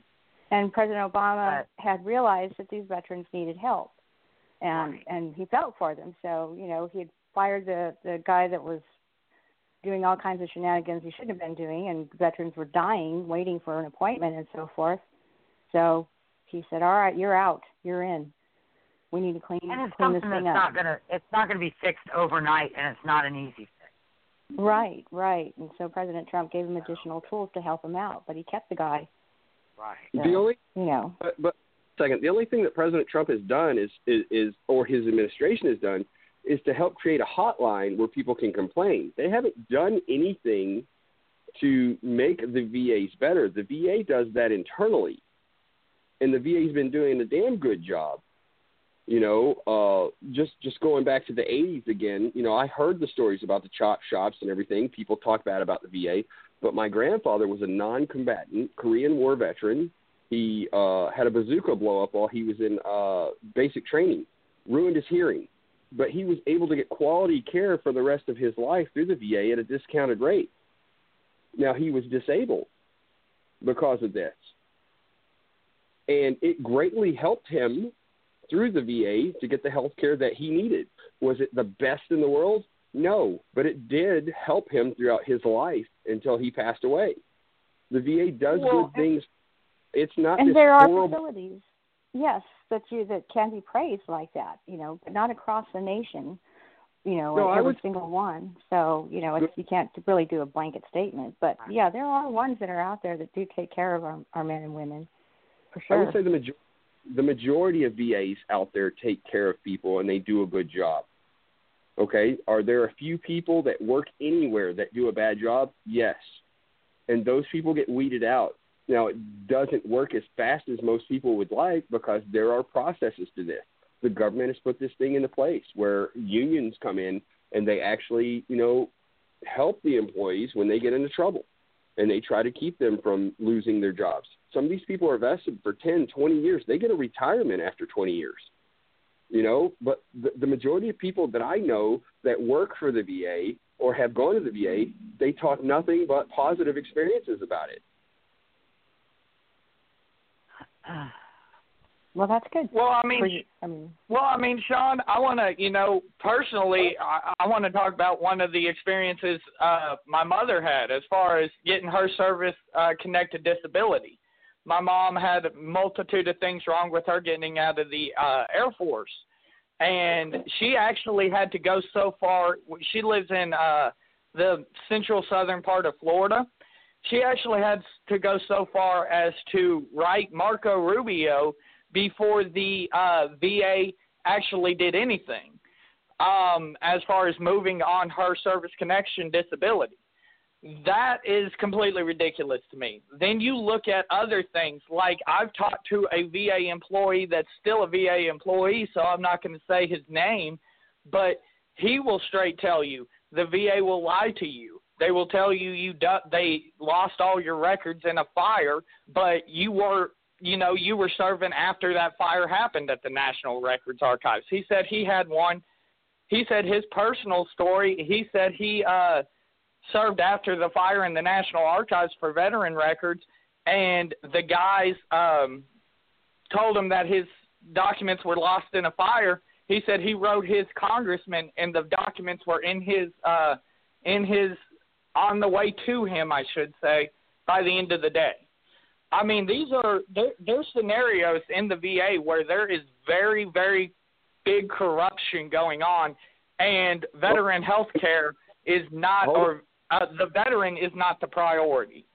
You're you're calling out corruption, okay? I, that that's a big statement to throw against the VA like that. I don't think that there's a lot of corruption. I think the people that are in the higher ups, the directors, uh, the doctors, the nurses that are working in these systems, they're doing the best that they can with what they have. Okay? There hasn't been anyone brought before Congress, you know, in any kind of, you know, thing that I've seen in the last 20 years where corruption was brought forward. Now, have some people done some things that are wrong? Yes, just like in any other business. But this isn't something wide across the country where corruption's running rampant. The VA does a damn good job helping a lot of our veterans. Do they all get the care but, that they need? Oh, but even when I went to Walter Reed, okay, when I was a reservist and I went to Walter Reed, some of the health care wasn't taken care of. I saw a guy with his leg blown off waiting for a surgery in Walter Reed, an Army hospital, okay, waiting three weeks before he could get everything done that he needed to do. And the chaplain wouldn't even see him when he asked for a chaplain. So bad things okay, happen parts of the government. Sean, But I want you to address this.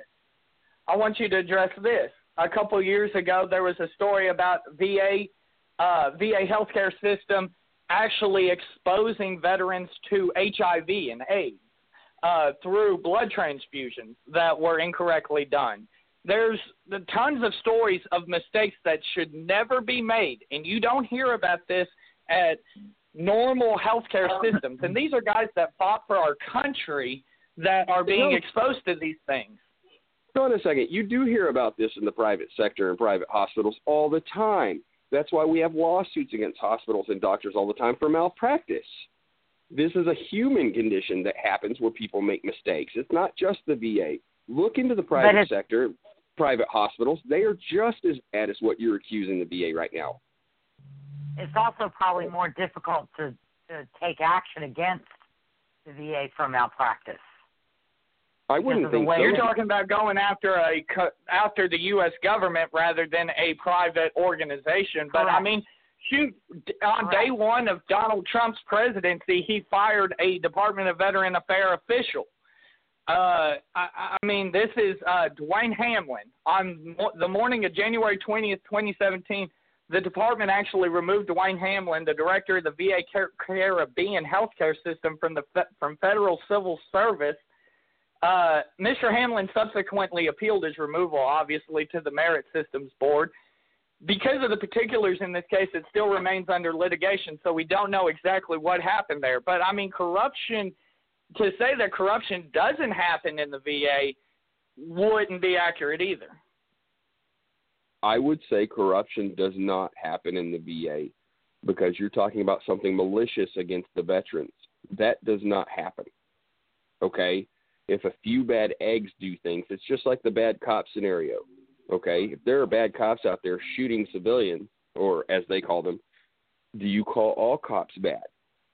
Well, well, no, well Sean, not not to interrupt you, but we we have a vast uh, amount of listeners wanting to call in. Suzette, thank you for calling in the show uh, every Monday night, 8 p.m. Central Standard Time.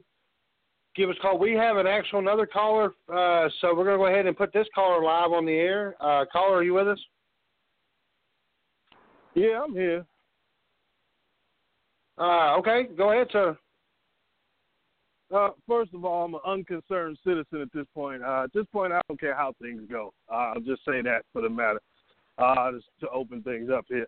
Uh, but uh, yeah, when you start talking about the VA and things like that, yeah, there's going to be good people within it and and some people who are incompetent. But overall, when you just talk about the health of veterans, just throughout American history, period, you can see that not only has there been negligence there, but there's been a way of, of slow paying and slow caring uh, kind of letting people pass away to a degree, and, and instead of working things out with the funding that's actually needed. So if you cut the budget to to the bone, and essentially everything is now you know being operated in the wrong way, or you know you got a you got a situation where you put a freeze on workers, and now you got five people doing what 20 people used to do, and the backlog just you know gets deeper and deeper. It's not that there's some evil dude you know wait rubbing his hands together. It's just things can be run inadequately, and you can see that everywhere. But I wouldn't I- I- compare it to the private segment, which is much I- worse. I- but go go ahead. when when the when the uh, Trump administration first took over, the VA was in a hiring freeze for almost six months. So there Mhm. were crit there were critical offices that needed to be filled that could not be filled because they had that hiring freeze. You know, uh, some of the things are outside of the control of the VA. Yep. Again, like Yep. you just said, uh, as far as funding too, uh, when we're throwing away trill what, what is it seven trillion dollars over the last 14 years for war, and we can't turn that around and help our veterans that fought in those wars, that's bullshit. Well, They need that's to what turn- I mean. Though there, there, there's a legacy of this. You go back to Spanish American War, J.P. Morgan and his people sold defective rifles that blew soldiers' thumbs off. Uh, you go back to some of the war profiteering when it came to rotten meat and some of the things Upton Sinclair and some of these other people, you know, kind of documented over the decades. You see that, okay, this is not really a mistake issue. This is a how much do we actually care about this in process and how much do we care about this in, you know, soapbox standing. Like it's real easy to say, I support the troops, I put a sticker on. Okay, but what about funding? What about access to health care, housing, and all the things that actually matter? Then you actually see what, what people really care about, in my opinion. Yeah, I would agree with that 100% right there. How many people are donating to Wounded Warriors and the VA that are out there? You know, you can voluntarily give money through the IRS to different government agencies. How many people actually do that? Nobody, because nobody But- cares about anybody in this country. Yeah, but I, I would go beyond Well, and private John- donations and say the public public money, which is what I call taxpayer money. Public money should just be more devoted to it. Like if we can send three billion to a certain country in the Middle East every year, we can take care of this if we if we Well- have the interest to. I agree with that. Well, and Sean, definitely. I want to I want to address. You know, you brought up a certain organization. There actually uh, was a study done, and I believe this is why a lot of uh, people are unfortunately hesitant to give to veteran organizations. There was a study done that the Wounded Warriors, a lot of the donation they're going to, these guys, uh, CNN did a study. These guys are taking yacht trips. Uh, there is a board of directors with the Wounded Warriors that makes six figure salaries. oh no, no, I know Completely about that. unacceptable for a charitable organization. I mentioned Wounded Warriors only because so many people talk about the Wounded Warriors. I know that they have not been giving the money to the veterans like they should. Hell, most of the time they just give out T-shirts and they give out bumper stickers for all the money Right, that they exactly. take. The thing is, is the point I was trying to make is that you know the majority of Americans don't give shit to the veterans in America. They don't do anything because in America it's all about hoarding your wealth until you die. Oh yes, I completely agree. You know, the sad fact about it is and I deal with this every day. I actually my job is to call for various veteran organizations throughout the country and try to get businesses to uh, donate to, say, the VFW or something like that, American or uh, AMVETS, things like that. And the sad fact is, the number one question I'm asked is, is this tax deductible?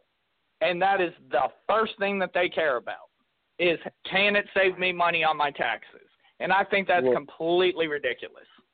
Well, America was built on greed. I mean, look at look, look at the history of this country and what we've done to the indigenous people, what we did to the African Americans that we brought over to this country. We exploit and we rape and we pillage the entire world. And people want to, you know, be surprised when, you know, organizations like the VA can't do everything that they should be able to do for veterans in America. Well, how can they when they just throw you know money away to these giant corporations that are making money off of war while our soldiers and our service members are dying over there. What seven thousand well, service have died in the last fourteen years? What have they died for? In I all com- honesty, I completely agree with that statement, Sean. You know, but you know, you kind of you kind of uh, went after the Trump administration, and Lord knows I'm no fan of the Trump administration by any stretch. But this has gone far beyond the Trump administration into the Obama. And, you know, back as far as you can remember, Republican, Democrat administrations alike have cut funding for veterans almost across the board. Every administration, you're cutting funding, you're cutting funding. I think what a lot of things happened with the VA is Trump was one of, I, I mean, at least in my lifetime, he's the first candidate in my lifetime that has actually made it a priority of his campaign to speak on the fact that veterans were being mistreated and things like that in the VA. You don't well, hear you, a lot of you, that you, as you, far you can't as find a veteran candidate over the last 50 years that didn't have the same platform talking point. So you can look through everybody's program, you'll find that. That's nothing special about well, I it. mean, the question yes, is, I'll will see, they do it? Yes, I'll see veterans, but I don't necessarily see specific VA things being mentioned. Or you know, he got very specific with the VA and how yep. uh, he thought that they were mistreating veterans. Obviously, yeah, you're right because everybody wants that military vote. They're gonna, you know, hey, I support the veterans, go troops. Just like we were talking about earlier, and I believe it was you said, you know, you can slap a bumper sticker on your car and say I support the troops, but what are you going to do about it? Yeah, but that's another thing that when he was talking during his campaign, he said a lot of things about the VA, and he just recently, within the last 30 days, put an order out to close a thousand CBOCs throughout the United States. That's going to affect rural communities all over the United States where people can't even get basic health care through the VA because he's closing these facilities. That goes against everything that he said in his campaign. He gives a shit for veterans when he does that. Yeah, it is what it is. But I got to run, man. Uh, thanks for letting me on. I'm gonna have to check y'all out another time. Heavy time. Absolutely. Definitely, definitely. You're always welcome on our show as well. Uh, anybody that listens, go ahead and feel free to call in three four seven nine eight nine one one seven one. But I believe uh, we're getting ready to do our American Idiot of the Week. I hope you guys are have your uh, American Idiot of the Week, or in uh, Lisa's case, Dumb Criminal of the Week, ready to go this week as we get ready to uh, as we get ready to go ahead and do it. And I believe Brad's still searching for his, so I'll go ahead and uh, do mine. I believe that my American Idiot of the Week will be the Carolina Panthers owner. Uh, completely unacceptable, especially in the day and age where you just saw the LA Clippers owner within the last, I believe, three, four years lose his team for what it, you did, you'd think that would have been a wake up call. Hey, maybe I need to change my ways. But I mean, I don't know what it is about these guys, but they have some sort of disconnect. I mean, even earlier in the year, you heard stories about Jerry Jones and things like that. These guys still, for some odd reason, think that they can get away with it and they won't be found out and I'm glad that they are being found out. And that's my American Idiot of the Week. Sean, do you have one ready? Yes. my American Idiot of the Week is Senator Ted Cruz for the mere fact that he went and attacked on Twitter Mark Hamill, the beloved star of Star Wars, who plays Luke Skywalker. And he couldn't even call the man by name. He called him by his character's name and attacked him because Mr. Mark Hamill dared to voice his opinion against net neutrality, the very subject of the show that we were talking about tonight. Um, Mark Hamill handed him his ass. It was it was classic. Go to Twitter, go to Mark Hamill's Twitter page. You can see everything. Go to Ted Cruz's page. I'm sure they've taken it down on his page, but yeah, it it, it was a classic battle royale. It was it was awesome. So uh, definitely go check that out on the Twitter. Check out Mark Hamill's page, and uh, Ted Cruz is my idiot of the week. Well, well, Lisa, do you uh do you have a dumb criminal of the week this week? I certainly do, gentlemen. All right, this week's story comes to us from 2012, and it involves a young man by the name of Michael Baker in Jenkins, Kentucky. Uh, Baker is shown in a photograph taken by his girlfriend siphoning gas from a Jenkins Police Department cruiser, flipping the bird, and smiling in the police department parking lot. Mr. Baker then posted that picture to his Facebook page, sharing it with all of his 380 friends on Facebook in Jenkins, Kentucky. And not too long after that, the Jenkins police were knocking on his door. Not satisfied, Baker posted, LOL, I went to TOO jail over Facebook. And that, ladies and gentlemen, is the dumb criminal of the week. If you're going to commit a Wow. crime, don't photograph yourself and don't post it on the internet, people. Yes, Michael, and for the love of God, choose a better alias when doing that. Um, don't use your first name, moron. Well, I guess I was going to do an American Idiot of the Week, but uh, I guess in accordance to what Lisa does, I'm going to start a dumbest laws in every state. Um, and Sean, this one really kind of hurts me to know that I am not allowed in Chico, California city limits anymore. Why is that?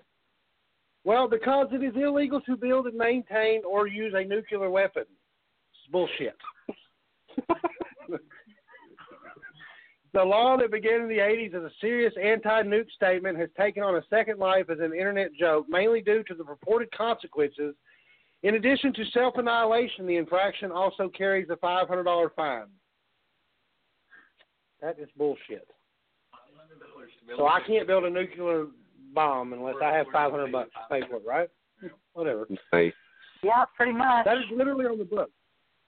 That literally is on the books, though. Why do we have, like, I mean, okay, so you know, the '80s was, I mean, it was a, you know, it was a time. But what the hell do you you really needed that in 1980? Is that really a law that needed to be put on the Brad, books? Brad, it's California. Now hold on. Now, So, you know, no offense to our, our caller from California, but it's California. Wow. I mean, Sean, really? Like, I'm I'm I'm trying to reason within myself where you would need to put on the books that you're not allowed to make a nuclear bomb. well, I was born there in '73. I haven't been back but a few times, but uh yeah, it is California. What can I say? That explains a lot, John. Yes. Um, but like in all seriousness, though, in all seriousness, we've got about 12 minutes. Our thoughts, and and obviously, if you you know, I know Sean, you're you don't agree with the statement or whatever, but our thoughts and prayers go out to those affected in the Amtrak train derailment. Um, very, very, very serious situation happening at the moment. I think, Sean, I, uh, Michael, if you could look our latest up on that uh, as we get ready to go off the air, but. Uh, um, you know, I not to take away from what is going on in in in that situation. Okay, so now the what is it eight now? Is that what we're seeing, Michael? They are saying now, Sean, that it looks like they are raising the death count to eight. Is what I'm. It looks to be. I may be wrong in that, but uh, the current news feed that we're getting showing that there's at least looks to be eight confirmed fatalities within this Washington Amtrak train crash. And that is Well- unfortunate. Uh, To, to be Yeah. fair, you know, I, I put my thoughts out there as well.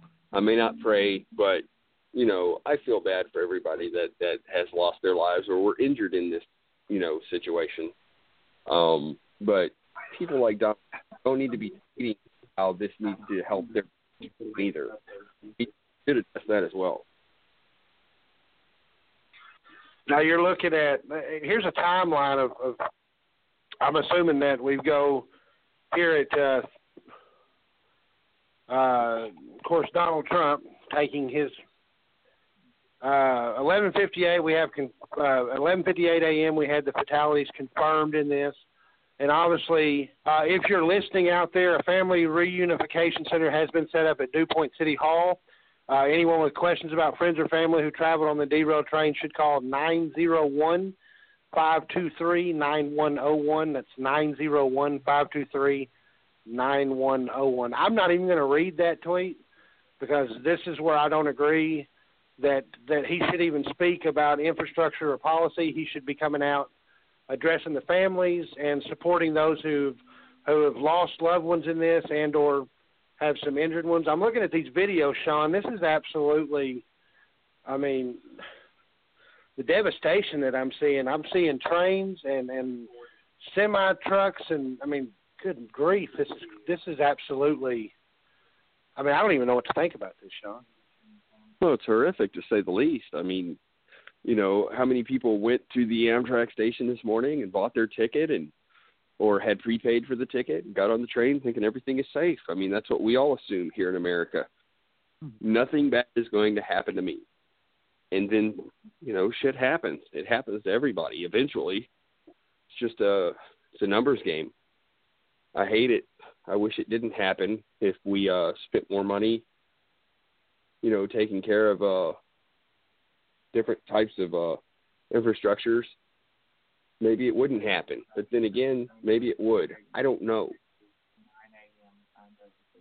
And they're saying that according to according to the official released uh, statement that at 7:33 Pacific time, a train 501 derailed with some cars leaving an overpass to Interstate 5. Uh, the train consisted of 14 cars, 12 Talgo passenger cars, and each containing 38 seats with serviced business class coach cars and bistro service, and two locomotives. Uh, what does it appear, Sean, that this derailed off of uh, an overpass onto a freeway? Is that what I'm seeing? Yeah, that's what happened. That's what it looks like. Oh man, I mean, this is one of those situations too, Sean. You know, I mean, we go back and and you look at uh, you know the airplane. What was it? Thirteen? Was it Malaysia? Thirteen? Thirteen eighty? That went missing. I mean, these types of incidents happen. uh, Unfortunately, happen way too often, more than they ever should. I mean, like you said, you go, you know, just like uh, October, I flew to uh, Florida uh, to to a training class for work, and you know that's in the back of your mind when you board the plane. Is like you you hope that everything goes great, but you know unfortunately No. things happen, and so it's the thoughts and, and everything out to these these the family and, and whatnot, and hopefully. Uh, the the death toll can stay where it's at. Uh, you know, the loss of life in any situation is tragic to say the least. And so we at the Yeah. American Idiots, uh, want to our heartfelt uh, sorrow goes out to the families affected by this and, and anyone affected by this for sure. No, definitely. Uh, that's uh, an unfortunate series of uh, of an events that happened there. Um, it just goes to show you how life is precious, and that we should all live our life to the fullest as much as we can because it can be over tomorrow. So, you know, our hearts go out to these people, and we hope that families find closure and that they uh, get the answers that they need with what happened. Because right now, no one really knows what No, you're right, Sean. And you know the the sad part about all this too is that you know being it's the 18th of December, I wanted to mention to our guests that we are going to be off uh, the next two weeks, uh, enjoying friends and family during the holiday season, and uh, we will be back the new year, uh, even better um, than before. We've set the bar pretty low, minus Lisa, so it's nowhere to go but up. Yeah. I mean, yeah, I feel like if I file an, well, I feel like if I file an executive order and fire Michael, we're like CNN level. So, just saying, we may have to vote on that, Sean. Yeah, I think we might have to, but uh, you know, tonight's show is really interesting, talking about net neutrality and everything. Um, you know, you guys need to make a decision on whether you want to call your congressman, whether you want to go to sites like battleforthenet.com and uh, actually try to have your voice heard, because uh, you know, people like Michael that get their free porn on the internet, that's not going to be available anymore. You're going to have to pay for it. So, uh, you know, if you want to see your porn for free, you better call your congressman. He pays for sex too, Sean. So that's disgusting. Yeah, it is disgusting, but uh, and I won't tell you where he goes, but I don't think grooming Dales counts. Um, Michael, you don't know. Um, oh, we're not on mute. Sorry. Uh, but anyways, uh, I hope everyone out there enjoys the the holiday season, uh, depending on however you choose to celebrate it. Obviously, Christmas coming up in about seven days. Uh, Michael, I don't know what you wish for Christmas, but hopefully you don't get it. Um, but anyways, like I said, I've had fun, Sean. It was great. Very informative show tonight. Obviously, our guest, uh, Jessica Gonzalez, the deputy director deputy director at uh, the Free Press. You can go to www.battleforthenet.com. Um, you can hit us up on Facebook, uh, hit us up on Twitter. We just had to do some server work, so we're going to be putting up a, a brand new audio selection of commercials. Hopefully, Michael's voice is not part of that. Um, because we already had to endure your monologue this evening, which is quite boring. But anyway, so, Sean, I guess I'm going to give you the floor and Lisa you the floor, and y'all can say what you have to say, and we shall call right. this an evening here at the American Idiot Show. Well, until uh, we until we come back together in a couple of weeks, I want to wish everybody a very Merry Christmas and a Happy New Year. I hope that uh, you enjoy your time with your family and friends, and uh, we'll look forward to seeing you back then. And I second that. I hope everyone has happy holiday season, Merry Christmas, Happy Hanukkah, Joyous Kwanzaa, whatever you believe, and be safe. Don't drink and drive. Call Uber, call Lyft, call a taxi, call a friend who doesn't drink, and stay safe. And we'll see you in two weeks. Well, absolutely. And also, ladies and gentlemen, go to Facebook if you have any show ideas or if you want a segment put out there, whatever it is, Talk Radio 49, um, you can go to Michael Carnahan's page. I'm not going to tell you what you're going to see on there, so don't have small children around. But anyway, it's been fun. It's been great. Enjoy your holiday season. Hit that music, Michael. Let's get out of here.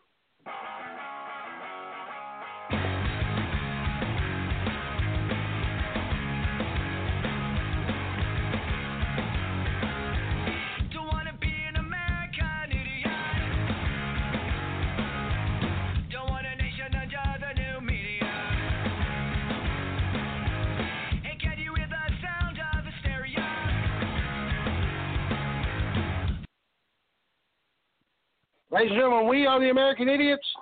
We are the Mindfuck America. Your favorite lottery numbers are 12, 18, 2017, 8 p.m., 120 minutes. Good night, everybody.